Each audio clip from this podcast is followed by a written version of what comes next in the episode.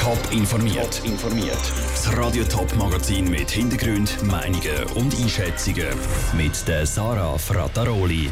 Wie sich der Kanton Thurgau für ein grossflächiges Blackout rüstet und wie es die Schweiz immer wieder an die Spitze der Innovationsweltrangliste schafft, das sind zwei von den Themen im Top informiert.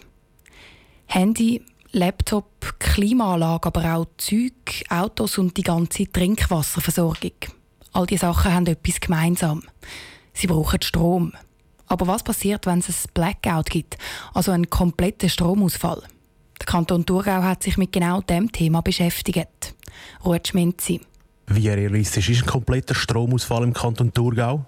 Das ist die Frage, die sich das Amt für Bevölkerungsschutz und Armee gestellt hat. Für einen Leiter Hans-Peter Schmid ist das ein Szenario, das ernst genommen werden muss.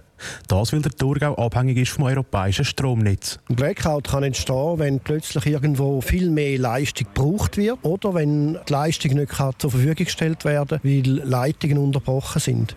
Und wenn es innerhalb von Europa ein Problem gibt, kann sich das auch auf den Thurgau auswirken und es kann im Thurgau auch zu einer Strommangellage oder sogar zu einem Blackout kommen. Cyberattacken oder Erdbeben können das europäische Stromnetz lahmlegen. Darum hat der kantonale Führungsstab angeschaut, wie der Kanton Thurgau bei einem Stromausfall vorgehen soll. Für die Bevölkerung gäbe es auf jeden Fall Einschränkungen. Das will zum Beispiel Krankenhäuser prioritär behandelt werden und der Rest hinten anstehen müssen. Es kommt zu einer Teilversorgung von acht Stunden für bestimmte Gebiete und die haben dann während 16 Stunden keinen Strom. Die Gebiete wechseln, sodass innerhalb von einem Tag jedes Gebiet irgendwo dann einmal Strom hat. Betroffen von einem Stromausfall ist auch die Wasserversorgung. Das will unter anderem die Wasserpumpen nicht mehr laufen.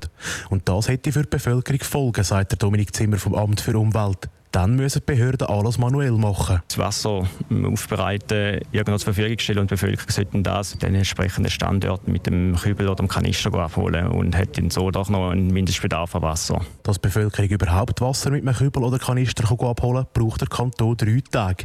Das heisst auch, dass die Leute für diese drei Tage selber genug Wasser in Heimat haben. Der Ruth Schminzi hat berichtet wie sich die Bevölkerung richtig vorbereitet, damit sie bei so einem Blackout eben parat wäre, um auch drei Tage ohne die Hilfe der Behörden durchzukommen. Das ist ein Thema im Top informiert am Abend am Viertel vor sechs. Die Schweiz ist seit acht Jahren ungeschlagener Weltmeister. Und zwar, wenn es um Innovationen geht. Auf einer UNO-Rangliste der innovativsten Länder steht die Schweiz nämlich gerade zum neunten Mal nacheinander an der Spitze. Was es genau ist, was die Schweiz so innovativ macht, im Beitrag von Andrea Blatter. Wie viel Geld gibt das Land für Bildung aus? Wie viele Leute melden jedes Jahr ein Patent auf etwas an? Und wie kreativ sind die Apps, die in einem Land entwickelt werden?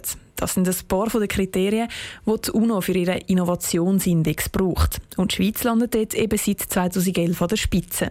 Aber wieso? Für Michael Hartschen, Gründer vom Innovationsunternehmen Brain Connection, liegt es unter anderem an der Größe der Schweiz. Durch die hohe Konzentration, der Enge von Raum, von Geld, von Zeit, von Menschen, von Interessen, das ist was, was man in der Form eigentlich nicht unbedingt kaufen kann, sondern das muss sich auch kulturell ergeben und wachsen. Und gerade bei dem kulturellen Umfeld sieht Fabian Schnell, der Forschungsleiter der Denkfabrik Avenir Suisse, die grosse Stärke der Schweiz.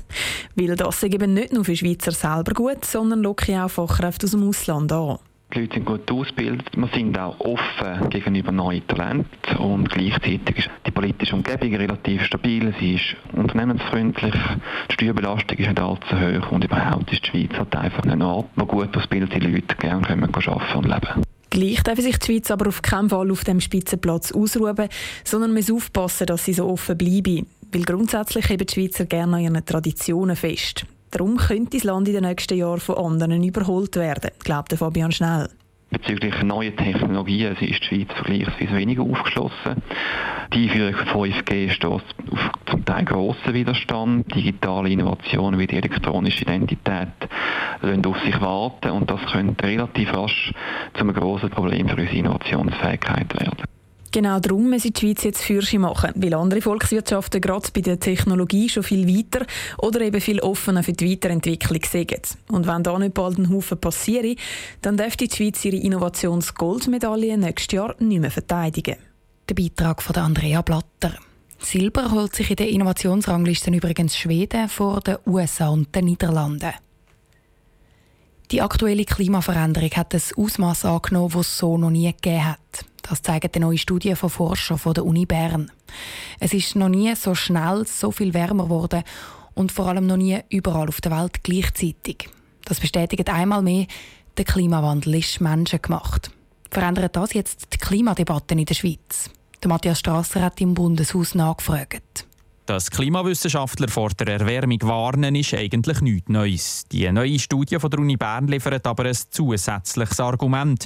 Bis etwa vor 200 Jahren haben Klimaschwankungen nämlich immer regional begrenzt stattgefunden.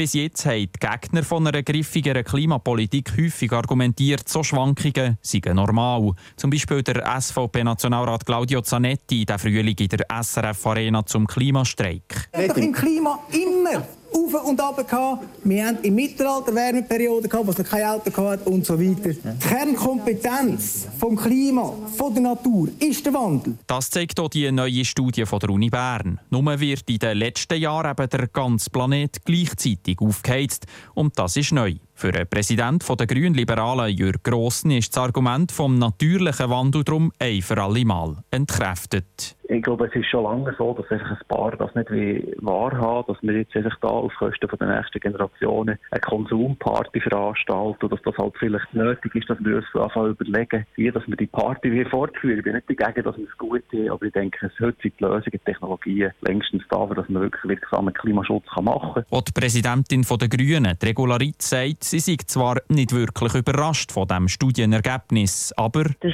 gibt einem schon zu denken, wenn man das so glasklar kann, kann belegen kann. Und das wird jetzt hoffentlich auch die letzten Klimaskeptiker noch überzeugen. Die Grünen und Grünliberalen hoffen, dass das nicht nur eine Klimadebatte verändert, sondern dass es noch Aufwind gibt für die Wahlen im Herbst. Von der SVP hat bis Redaktionsschluss noch niemand Stellung nehmen zu der neuesten Klimastudie.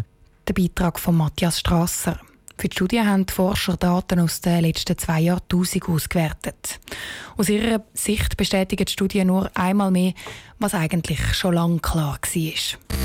Top informiert, auch als Podcast. Mehr Informationen gibt es auf toponline.ch.